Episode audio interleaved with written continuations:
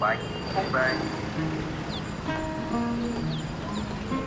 tôi là bánh phúc đây những nơi phải đến, những công việc phải hoàn thành, những gương mặt phải gặp, vô vàn những cái phải cuốn cuộc sống trôi đi trong hối hả và bận bịu.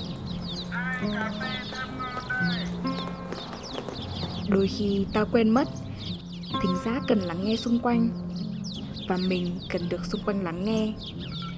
Chỉ đơn giản là để giữ lấy một mình vẹn nguyên. Ai bánh rán mà? Xoay quanh những chủ đề những câu chuyện cần có thính giả nhưng lại không may mắn chỉ được nhấn play trong tâm trí của riêng mỗi cá nhân. Bận lắng nghe là nơi những thanh âm đặc biệt được tìm thấy nhau